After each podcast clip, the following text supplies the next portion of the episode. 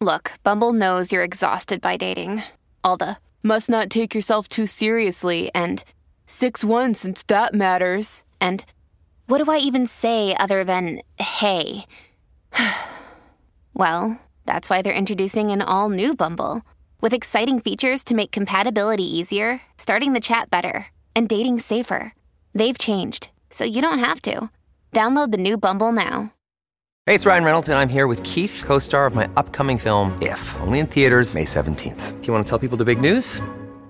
All right, I'll do it. Sign up now and you'll get unlimited for $15 a month in six months of Paramount Plus Essential Plan on us. Mintmobile.com slash switch. Upfront payment of $45 equivalent to $15 per month. Unlimited over 40 gigabytes per month. Face lower speeds. Videos at 480p. Active Mint customers by 531.24 get six months of Paramount Plus Essential Plan. Auto renews after six months. Offer ends May 31st, 2024. Separate Paramount Plus registration required. Terms and conditions apply if rated PG. Hello, everybody. This is Marshall Poe. I'm the editor of the New Books Network. NBN listeners like to read books and buy them. So we thought we'd tell you that right now, our friends at Princeton University Press are having a remarkable site wide sale. You can get 50% off books, including ebooks and audiobooks, with the code 50 F I F T Y at checkout until May 31. You can save some real money on Princeton University Press books. I encourage you to go there and check it out. Welcome to the New Books Network. Hello everyone, welcome back to New Books Network. Today I feel very happy to invite Dr. Ji Li to join us to introduce her newest book, At the Frontier of God's Empire. So the first thing I want to do today is to invite Dr. Li to introduce herself to us. Hi, Shu. Hi, everyone. I'm Ji Li. Uh, I'm an associate professor of history at the University of Hong Kong. I'm a historian trained in three countries, China, the US, and France. My research focuses on social and religious history in late imperial and modern China, especially the history of Christianity, women and gender, and intricate relationship between religion, local society, and the making of modern China in a global context. Thanks so much for your introduction. So for the next question, I'm wondering why you are interested in studying the histories of Manchuria and the missionary. That's a very interesting question. So we have to go back to my college years. Actually, I majored in French history when I was an undergraduate at Peking University, and I studied French as my second foreign language. When I applied for the PhD program in the US, I wanted to bring together my interest in French history and my background as a Chinese. So my original research proposal is a comparative study about women and gender and the revolution. In my first semester at Michigan, I guess that's very common for all our overseas Chinese students. Uh, I participated in a workshop on the French Revolution, and then I met a senior scholar of French history, and she asked me the first question when she saw me. She said that I heard you want to study the French Revolution. Let me think about what topics in French Revolution that haven't been studied yet. So she was just joking, but I got the lesson that I need to think over my project carefully and realistically. So in the first two years at Michigan, I took a number of courses on European history and women and gender studies. Among the readings on European cultural history, I especially impressed by books such as The Religious Origins of the French Revolution. So for me, I'm the generation born and grew up after the Chinese Cultural Revolution, and I grew up in the early stage of China's opening up policy. The ideas about revolution I got from my teachers in China were quite conservative and limited. As I understood at that moment, the French Revolution or any other revolution is all about political action. It has nothing to do with religion. If it is, uh, it's associated with efforts to de-Christianize the state and its people. So therefore, you can imagine how excited I was when I read the book discussing re- the re- relation between religion and revolution. But at the moment, I also realized if I want to study France or any European countries, or even more generally the Western civilization, we have to learn about Christianity. This is a key concept to understand the Western civilization. So I began my um, reading about Christianity and explore the French archives about China, especially the missionary archives. So this is how I get into the field. But why Manchuria? My first visit to French archives dates back to 2004. That's almost 20 years ago. Uh, I grew up in Chongqing, far from Manchuria. And at that time, I have no connection with Manchuria. But I choose to work in a very particular missionary archives called the Mission Étrangère. Uh, that's English is the Society of Foreign Missions of Paris. Uh, that we call it MEP. So this is a very particular French missionary society founded in the mid 17th century. And compared to Jesuits, Franciscans, those earlier missionary to late imperial China, so MEP was a latecomer, but it has played a very crucial role in China since the 19th century. So I choose to focus on Manchuria, northeastern part of China. First, because no one else worked with MEP Manchuria archives before me. So when I uh, look at the, my first day visiting there, I look at they have eight different huge boxes of documents, but the archivist told me no one have ever worked with that, at least according to her records. And also at that time, several of my peer colleagues were also working on the MEP archives for their dissertations one focusing on Sichuan and the other on Shanghai. I think, okay, I should focus on different region. And also at Michigan, at that time, my supervisor in Chinese history is James Lee. Uh, James and his research team has have been working on northeastern part of China, Manchuria, for more than two decades although their work focuses on different topics like demography, economic history, local society, I think it would be nice for me to bring in religion to the teamwork. And I thought that I could use their established local connections for my future fieldwork in China. So it turned out to be my decision was very correct. Correct. So in the following years, when I did my field work in Manchuria, I indeed uh, get involved in the local connections established by my supervisor at that time. Thanks and, so much. I'm sorry. Go ahead. Yeah, yeah. So much of that's from my personal uh, experience. Uh, in this field, entering the missionary studies and the study of Manchuria. But from that scholarly perspective, Manchuria was also very, very important we have a number of uh, works focusing on this particular region, especially in the transition from late imperial to modern China. We know that Japan, Russia, Korea, and all the international uh, actors, they became very active in Manchuria at the end of 19th century and early 20th century. And also in Chinese history, we know the mass migration, the Guandong, the mass migration from other provinces to China intensified the region's political and social transformation. So but all the previous studies of this region, they have already studied, paid attention to a number of international actors, such as diplomats, imperialists, businessmen, immigrants, but very few of them, or none of them almost, on focusing on missionaries. However, I discovered, according to my archive work and field work, I think missionaries have played a very, very critical role in this transition of China from the late imperial to modern period. So, and also, oh, I've been working on MEP archives for many years. And finally, I discovered a body of a very remarkable personal archives of a particular MEP missionary working in Manchuria almost 50 years. So I think I can use these archives and I want to join the scholarly exploration of Manchuria through an international, missionary, and grassroots perspective. Thanks so much for your answers. I very enjoy your story of why you take interest in both the history of Manchuria and the missionary and the intersection of the two subjects. So subjects. So now let's turn to your book.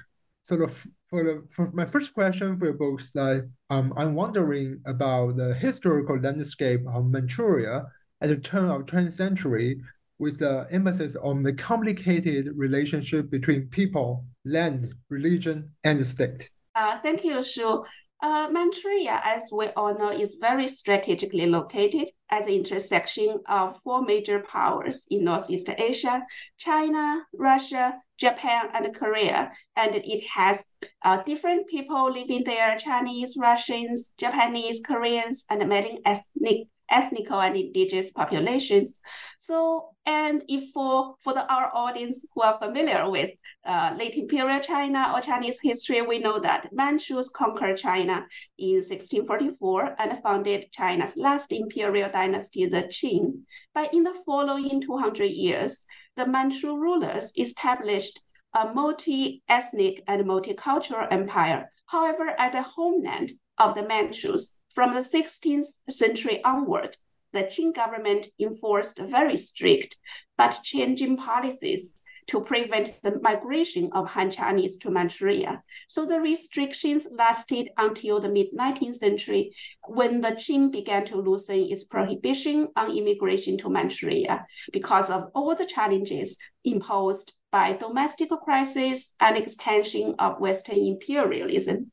And also during this time, we can see the incoming of a number of international actors. In 1858, a Niu Zhuang, today's near Yingkou, a small town uh, on the upper reaches of Liaohe, Liao River uh, in Liaodong Peninsula, became the first treaty port open to the west uh, on China's uh, Manchuria and uh, northeastern frontier, following the Treaty of Tianjin. A few years later, the British Customs Office also established there. So in the meanwhile, we, we know that Russia's encroachment into southern Manchuria clashed with Japan's growing design on Northeast Asia and caused a lot of trouble throughout the first half of the 20th century. So the very contested history of modern Manchuria provides a topic, a wonderful topic, to explore the interconnections of the modern world and the making of Eastern Asian modernity.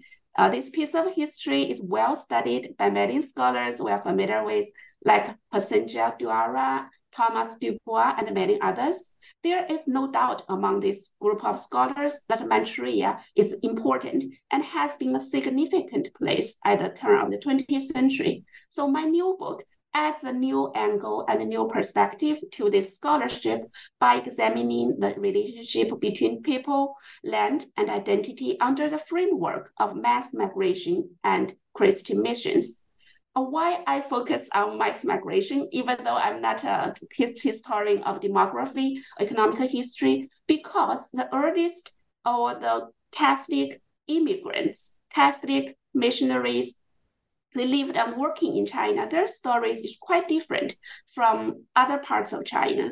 We know late Qing frontiers because they strictly uh, forbidden the immigration to Manchuria for a long time. But however, since the 19th century, especially the early 19th century, we see the increasing number of immigrants, especially from uh, Hebei and Shandong province. And among these immigrants, uh, we have a large number of Catholics. Unfortunately, in our official registration, we don't have any records of the immigrants' religious background. But from my archive work and field work, and also from the local gazetteers, actually, if you study the Catholic villages in even surviving until today trace back their histories, you can see that their background, most of them are immigrants, Catholic immigrants from other parts of China. So this brings in a very, very important and interesting angle. We know in the uh, long history, the Qing dynasty in Manchuria, so people's identities, they are imposed by the state. Uh, basically, people mm. um, are divided, categorized as bannerman, non-bannerman, and all these titles were linked to their relationship to land. For example, banner people they work in the qidi, the banner lands, and non-banner people, uh, civilians, Mingren, uh, they work uh, live in the Mingdi. So how about religion? Religious identity, uh, as I mentioned, is not part of the key category or focus of the official records, official uh, registration. But however, religion provide a new identity to these people immigrated to uh, Manchuria. And also, um, this religious identity play a very important role because it is the Chinese Catholic immigrants who brought Christianity to Manchuria. They came there earlier than the systematic Catholic missions. The Roman Catholic missions in Manchuria was formally uh, established, founded in 1840. So the large number of Catholic immigrants. They brought the religion, they brought Christianity and uh, to Manchuria. They gathered, they settled up their settlement as a Yimincun immigrant village, and more and more Catholic families moving there. So we can see the history of the forming of local society uh, from the perspective of Christ- Christianity. These Catholic families, immigrants, brought in a new angle for us to think about the local society of Manchuria. Thank you so much for your answer. For another question, I mean, after your introduction of the temporal and geographic and cultural background of your research, I want to invite you to talk about Caubrière's um, private writing and his philosophy of personal documentation. Thank you, Shu. Uh, Caubrière, uh, who was a MEP missionary uh, in Paris, who came to China uh, at the end, at the turn of the 20th century, he was born into a Catholic merchant family in Cherbourg, in the department of Manche in today's northwestern part of France. And he was born in 1876. He joined the MEP at the age of 18 and uh, dispatched to Manchuria in the early 1899. So that's at the turn of the 20th century. Uh, at that time, as a 23 year old young man, and also uh, from a historian's perspective, he is an agent of the Catholic Church and the French Empire's expansion into China's frontier. And he didn't uh, foresee that what is going to, what is waiting ahead of him. He would live through the most dramatic changes in modern Chinese history, as we all know, from the 1899 until 1948, when he died in China. So the discovery of his uh, writings, uh, archives is also, there is a very interesting story. I first discovered a section of 13 volume of records, handwritten records about conversations written in French romanization. So it took me years to decipher what the conversations about. It's not standard uh, Hanyu pinyin we use. It's not French, but actually it turned out it's French romanization of a Chinese dialect used in a Catholic village in Manchuria. So by that moment, I discovered the set of uh, conversations back to 2008 but it took me many years uh, to figure out who was the author. And luckily, I later on found some clues, and uh, I uh, it, it confirmed that all these records, conversations are written, collected, and recorded by Caubrière.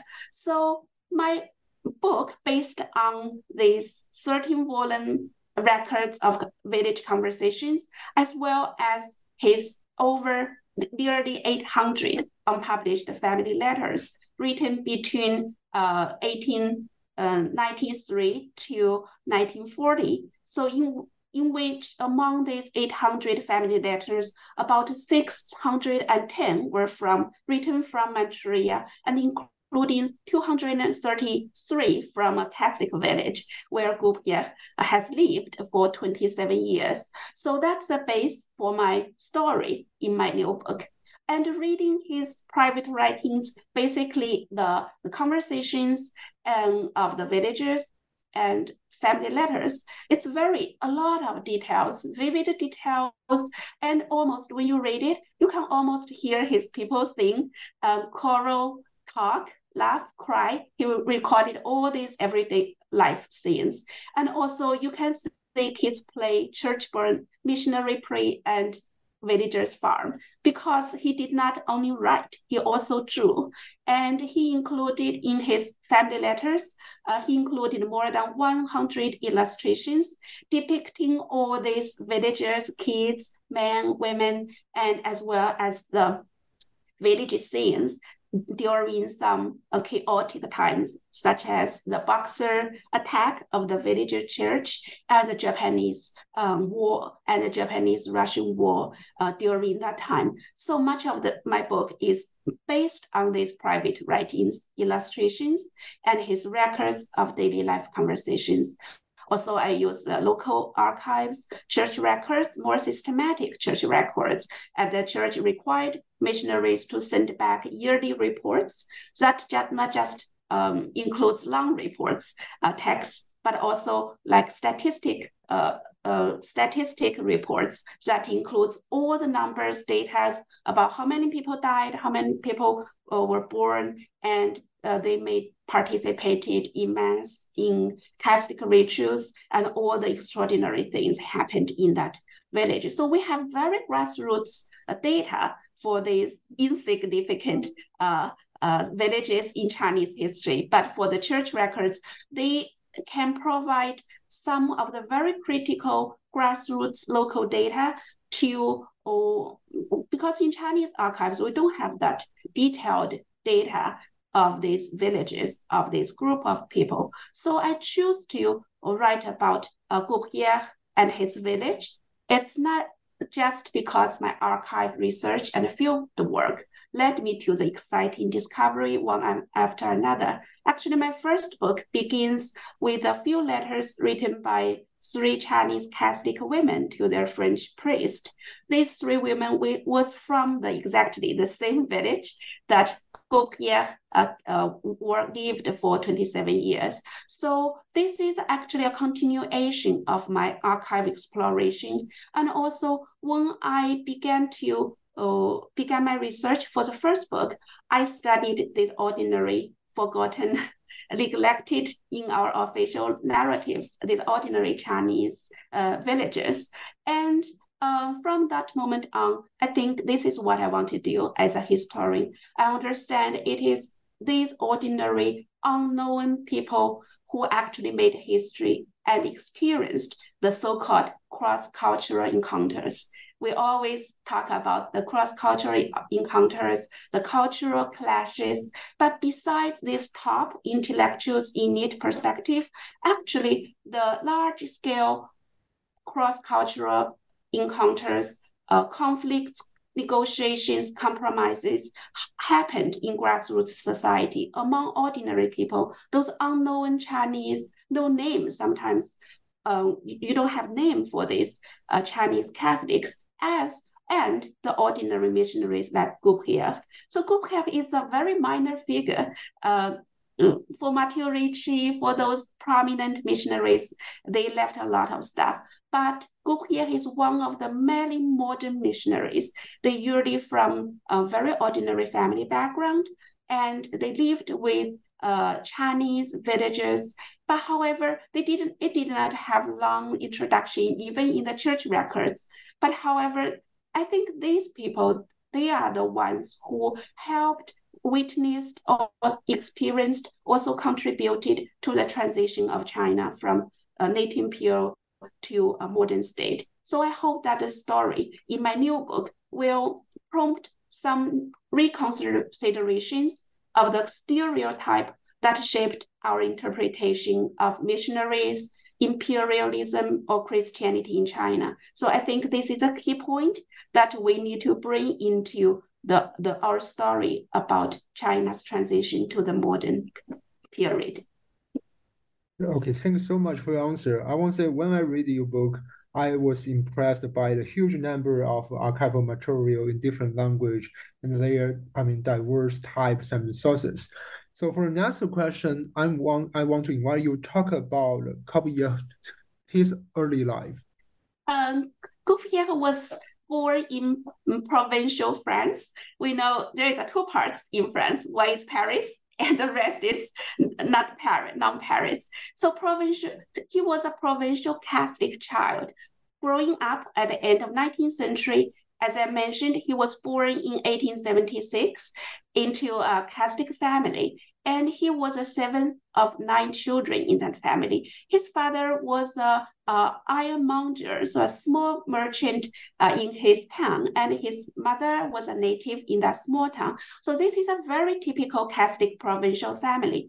I say ca- uh, typical because they were all good Catholics. The family keeps very good relationship with local priests and they go to a pilgrimage to Lourdes. Lourdes, uh, Lourdes, that's one of the most important uh, Catholic sites in the uh, 19th century. So the family uh, went to pilgrimage to Lourdes every year and sending all their children to Catholic schools.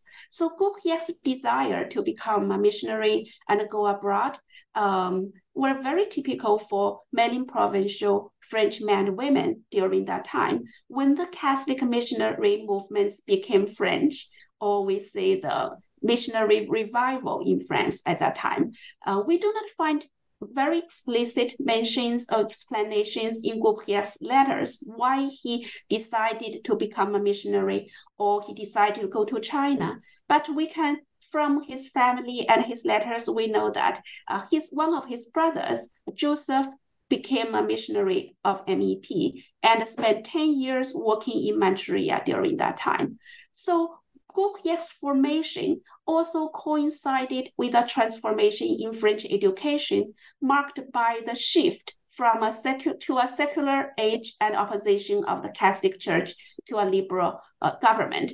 By the 1880s, the French Republicans have started um, launched universal free and secular education in schools. But Caubrière as a Catholic provincial child, uh, he still received a very traditional Catholic education at the end of the 19th century.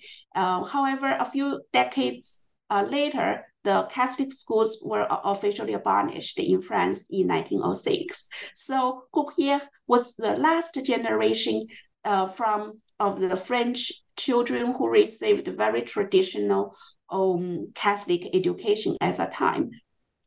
And he was very much likely uh, influenced by his older brother Joseph, as I mentioned, and also his family and the local priests.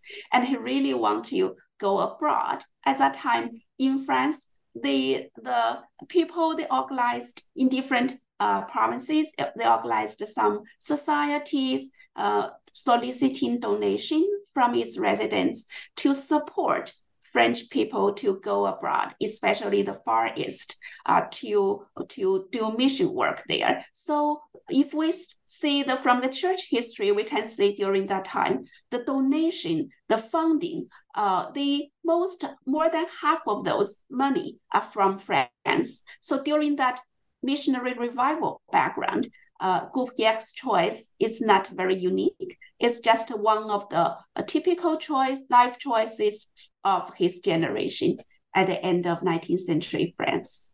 Thank you so much for your answer. For the next question, I'm wondering about formation of Santaizi's Catholic community uh, and its, uh, its everyday life. Uh, Santaizi is insignificant in China. Right now, if you look at uh, the Chinese map or even a provincial map of Manchuria, it's very hard to find Santaizi. I still remember the first time I went to Santaizi uh, was in 2007. At that time in Shenyang, the capital city, I had a, few friends, locals there, who drove me to find Santaizi because we cannot find it on the local, even county maps. It's quite insignificant from the perspective of Chinese politics. But however, this small village uh, is quite important in the map of Manchuria uh, Catholics. If you study the MEP map of Catholic Manchuria, Santaizi has always been a very significant uh, place on the Manchuria, on the Catholic Manchuria. So the village uh, was not very far from Shenyang, the capital city, about 74 kilometers south of Shenyang. And it's on the west bank of Hunhe, Hun River. And this village is very much pretty much uh, like other small villages, a lot of other similar villages in Manchuria. That's the China's northeast frontier. So Santaizi contains, still contains remains of a frontier fortress and defensive side walls, which were built during the Mid-Ming dynasty. And the name is literally three strongholds, refer to three of the seven uh, small hills the earth works uh, so that's the legacy from its frontier military background. But its territory sometimes without any clear demarcation was associated with the neighboring counties in different historical periods. It remained very marginal to all those county seats until 1906, when the official administration order was imposed on the area in the late Qing government uh, creation of Liaozhong County. So for a long time uh, in the early 20th century, Santaizi village belongs to Liaozhong County, but Liaozhong County was founded uh, as late as 1906. So for a long time in history, Santaizi was on the borderland, on the borders of several far away from the neighboring city counts, and it's a very peripheral uh, community with little state presence. So missionaries, local priests, and prominent Catholic villages like the Du family, I talked a lot in my book, uh, they administered the daily life of Santaizi. If you study the uh, local gazetteer, Santaizi was originally called Du Jiazhuang. That means the village of the Du family. The Dus, uh, they were Catholic immigrants from the village of Xidu in Laizhou. That's used that's in today's Western Shandong. The household head is named Du Shoushan, who led the family move to uh, Liaoyang County in eastern Liaoning province. And he had two sons. One later moved to Santaizi and the other to Shaling, introducing Christianity to the two places respectively. So over the ensuing decades, the two settlements developed into two significant Catholic communities in northern China. According to the first a vicar apostolic, that's a first priest assigned to the Roman Catholic Manchuria mission. So when he visited Santaizi uh, back in the early uh, 1841, he rec- recorded about 170 Catholics living in that village.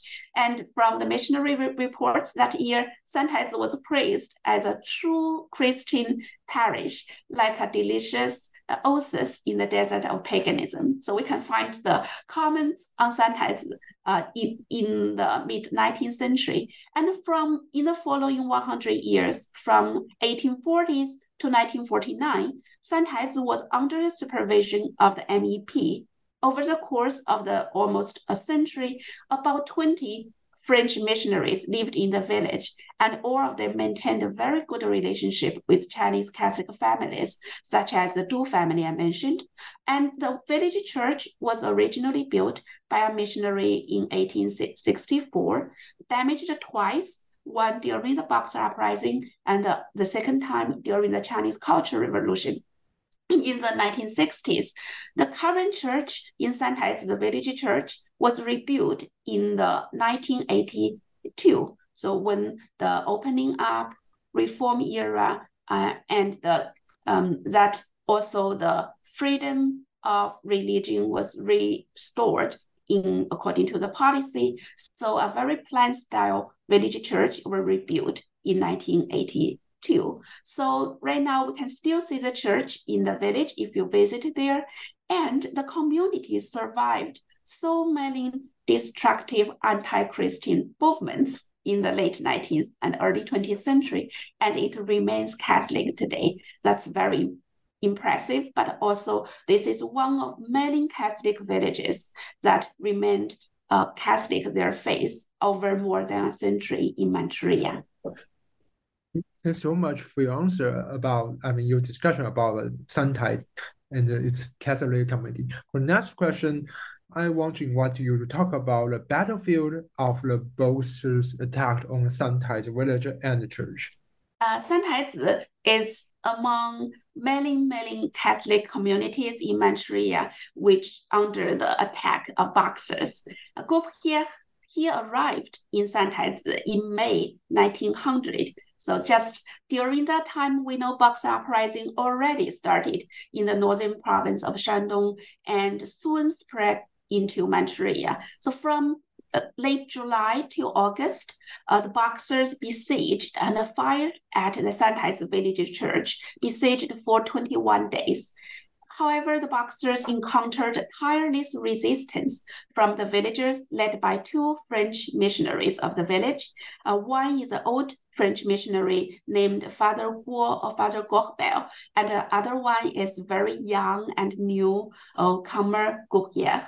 Unfortunately for Santaizi, uh, in mid-August, because the Russian army at the time approached the neighboring town, and the Boxers and Chinese soldiers were ordered to retreat. So that's why the Santaizi after 21 um, days of mm, resistance, they survived. So all the villagers and uh, the community survived, and Santaizi Church became one of the two to survive the Boxer Uprising in Manchuria.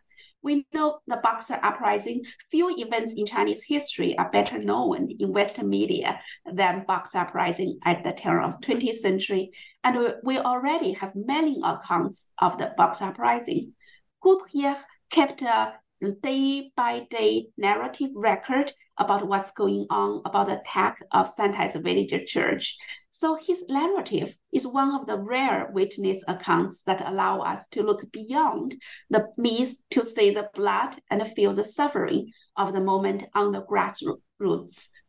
And what makes Caubrière's boxer uh, writing different from many other contemporary testimony is the most is that most similar story convey only the details of the event itself, depicting the slaughter as extraordinary incident.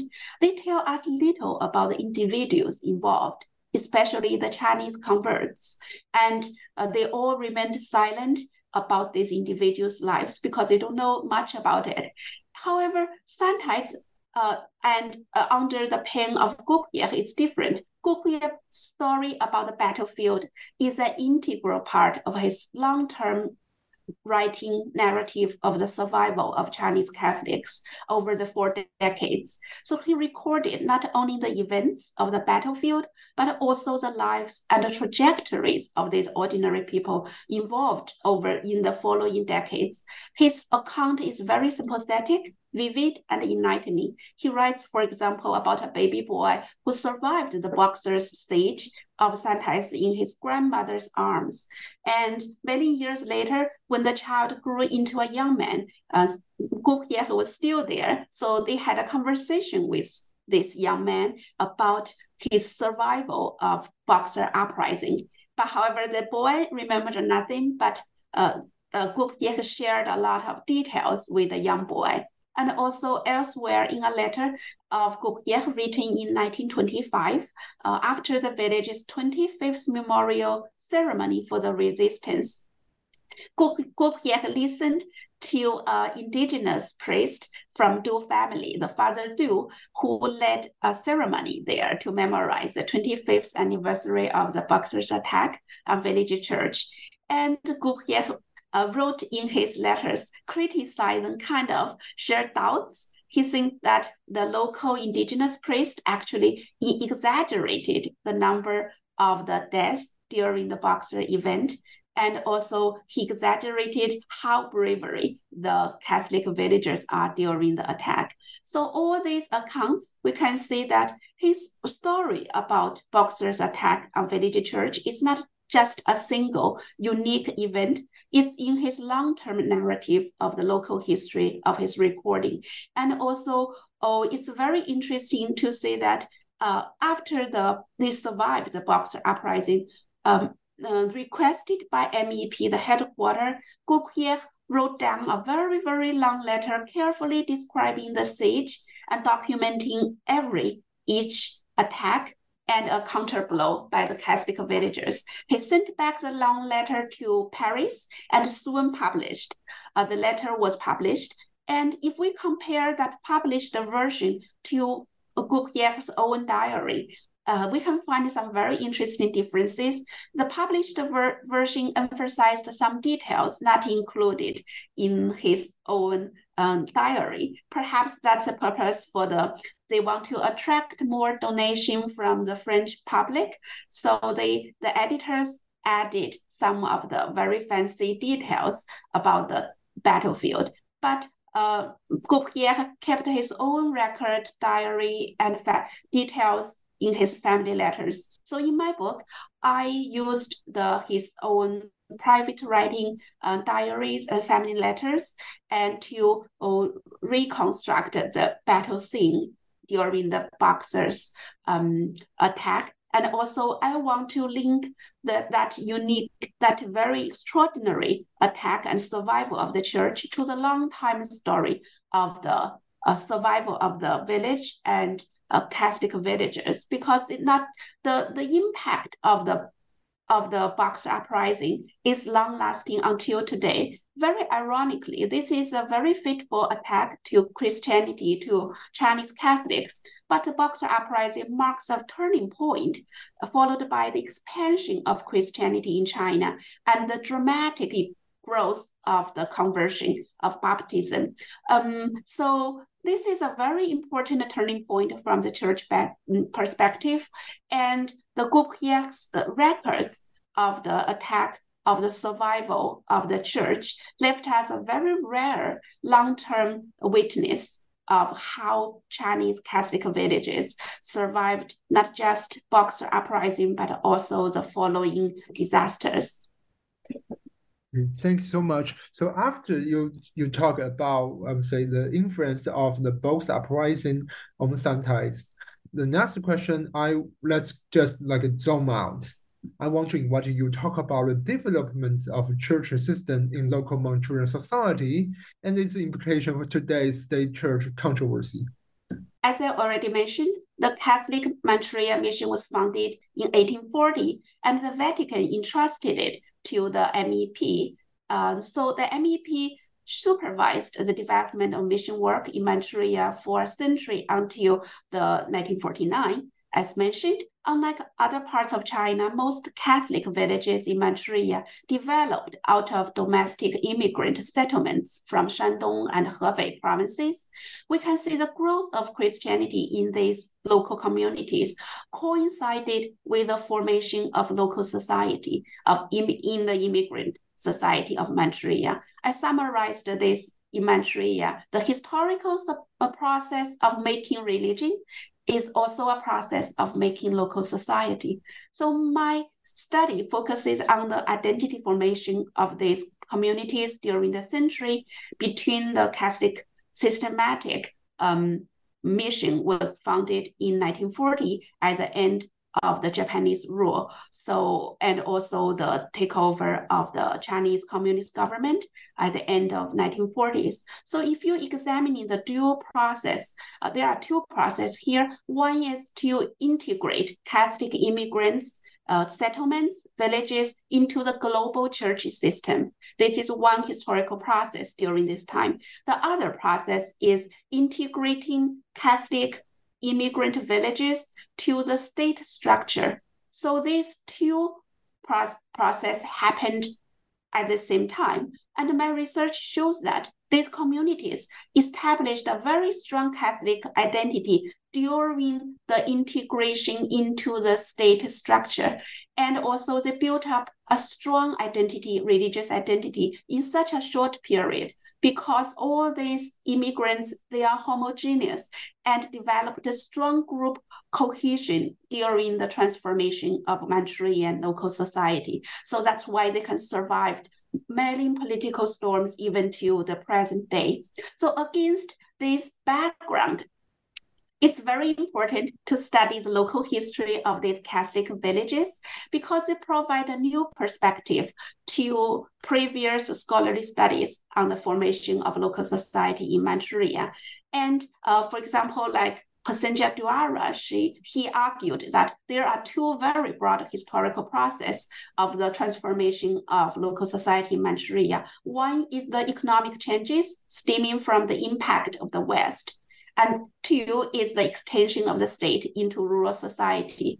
And he also argued that uh, there is a cultural nexus of power in rural society. So when you study, when I studied the local Catholic communities, we can see that religion played a role like the cultural nexus of power in these Catholic immigrant societies. So this is a perspective I think I can bring into the study of local society of Manchuria and the development of Catholic communities in northeastern China is also during the very, very intense political transformation.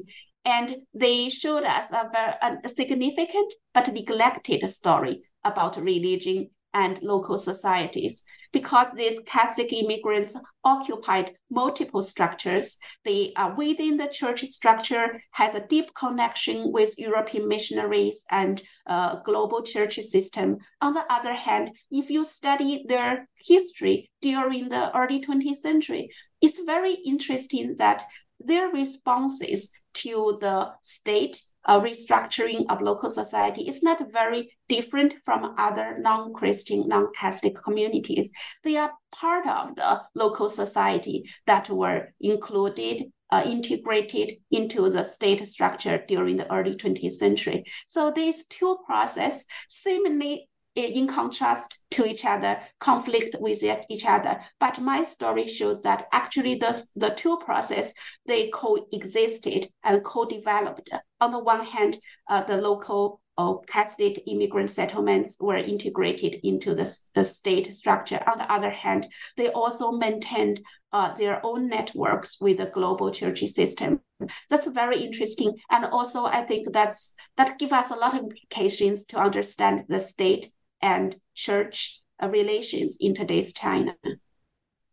Thanks so much. I really appreciate your answer to the question. I, I because I'm also a historian, so I believe the history is just not about past. We, if you want to understand, like for example, contemporary Chinese society or even the future of China, we need to, uh, study the past, like um, the church in Manchuria in the at the turn of 20th century in your discussing in your book. So for last question today, I want to invite you talk about the encounters between missionary and bandits and how marginal groups reacted and uh, were affected by the grand political change and the religion of Catholicism. Uh, Manchuria or northeastern China, Dongbei, is well known for its bandits.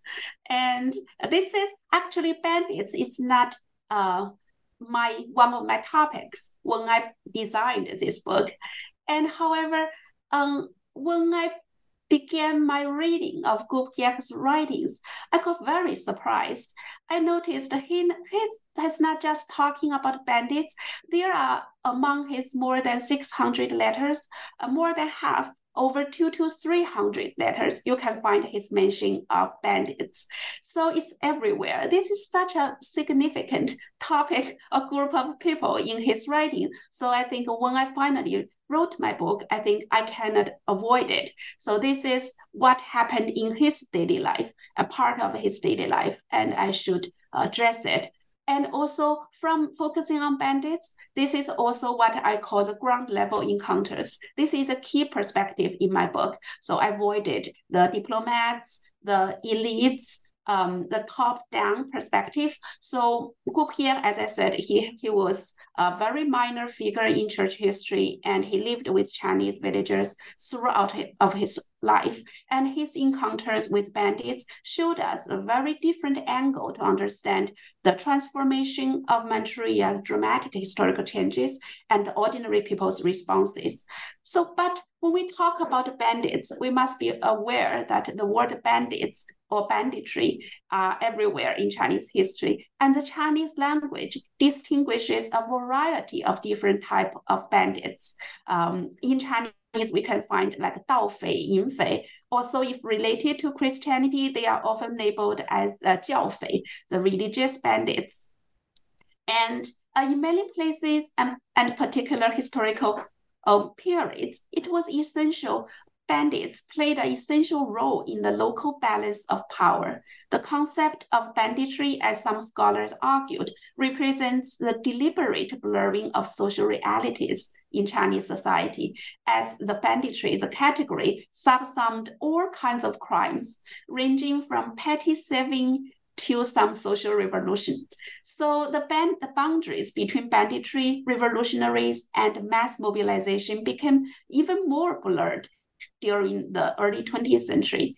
And Caubrière, of course, he, he did not, he cannot distinguish all the different types of banditry. He just used this term uh, bandits in his own writing, but he recorded very carefully the appearance, clothing, behavior, and conver- even conversion of some of the bandits he encountered. In most cases, he made no judgments and simply categorized them all together, grouped together as bandits. and the bandits he described in his letters, uh, diaries included soldiers, robbers, murderers, Russians, Japanese, and sometimes revolutionaries Repub- during the Republican Revolution and also communist soldiers in later period. So some of them became bandits because of very immediate uh, material misfortunes, uh, like thieves, but others seemed to pursue an alternative, better society, like revolutionaries. We, we Caubrière as a foreign um, missionary, he, he, did not distinguish from this different group of peoples and group them together or as bandits. But however, he had a very expensive encounters with bandits of all these kinds on many, many occasions. He even had opportunity to develop more intimate familiarity with them when some of the bandits also sought redemption and salvation. And the relationship between Caubrière and the bandits he met does not quite fit into the official narrative of modern Chinese history, which tends to depict the status of missionaries in two contradictory ways on the one hand, the missionaries, they uh, in our uh, mainstream narrative, they were privileged and associated with the domestic political authority and privileges as agents of Western imperial expansion. Their work in Chinese society was protected by treaties, by privileges, by extraterritorial territoriality. But on the other hand, in grassroots accounts, we can see this group of missionaries were often portrayed as victims. In stories about banditry, missionaries were usually called yang piao, or foreign tickets because they were often get kidnapped by bandits. So reports about this kidnapping of foreigners are, very, are everywhere in newspapers in the early 20th century. However, Caubrière, he, he got never kidnapped by bandits, but he encountered them, he contacted them in many occasions. And his letters show a very clear trajectory of change of his understanding of banditry in Manchuria. In the first few years after his arrival, he often used the term bandits to describe late Qing government soldiers, especially these uh, Chinese soldiers when they uh, encountered Russians. And more strikingly, when Caubrière described real bandits, like those who robbed for a living or, and not affiliated with local governments, especially before 1911 revolution, he always mentioned the respect these bandits showed to missionaries and foreigners. His sympathy with these bandits is often too obvious to ignore. He once told his parents that his the story of uh, Father Guo, his colleague, had an adventure with bandits on his way to Santaizi by boat. Those bandits, uh, not suspecting the presence of a missionary on board, they had board the boat to plunder everyone and everything. But when they discovering a foreign missionaries there, the bandits apologized to him and sought other praise. So this is uh, when you read many stories like that, and it challenges your your understanding about what's going on or the relationship between um, marginal people the uh, like bandits in chinese society and these foreign people and from 1910s the frequency of Caubrière's comments on banditry increased dramatically with the intensification of the Republican Revolution, and it culminated in the early 1930s before the founding of Japanese Manchukuo. So um, for the um, uh, for uh, Caubrière, uh, I think for him, banditry played a very important role for him to contact and understand the local society of China because he usually lived in the Catholic villages and he had the daily life exchange but for the other groups of Chinese people, the banditry played an important role for him to understand what's going on. And for all these marginalized people, I think the central theme for them is to survival. So survival is the central theme. And the played with the foreign international actors, and they survived the revolution. And even though they don't understand much about the revolution, but uh, they um, they they worked, they survived the all the disasters experienced during this time. Okay, thanks so much for your answer. So at the end of our talk today, I want to directly talk to our audience. So as a Chinese historian, I personally highly recommend all of our audience, our listeners, to consider buy a copy of Dr. Li's fantastic book, At the Frontier of God's Empire. So it's not only because I mentioned this book based on huge number, amazingly huge number archive of different language. Um, um, and more importantly, I want to say the insights in the book about both local society in China and, uh, and the history of, Christianity in China at the turn of the 20th century are very impressive, uh, amazing. So if, no matter you are either interested in the history of Manchuria and uh, Northeast Asia, or you are interested in the history of Christianity, or you may say, oh, I'm strongly interested in both two topics, I highly recommend, as I say, buy a copy of this brilliant book and read it carefully. So at the end of our today, I want to repeat the title. Please remember the title of this fantastic book, um, Dr. Ji Li's book, At the Frontier of the God's Empire. It's amazing good. So thank you so much for listening to this podcast. Thank you. Thank you so much, Shu.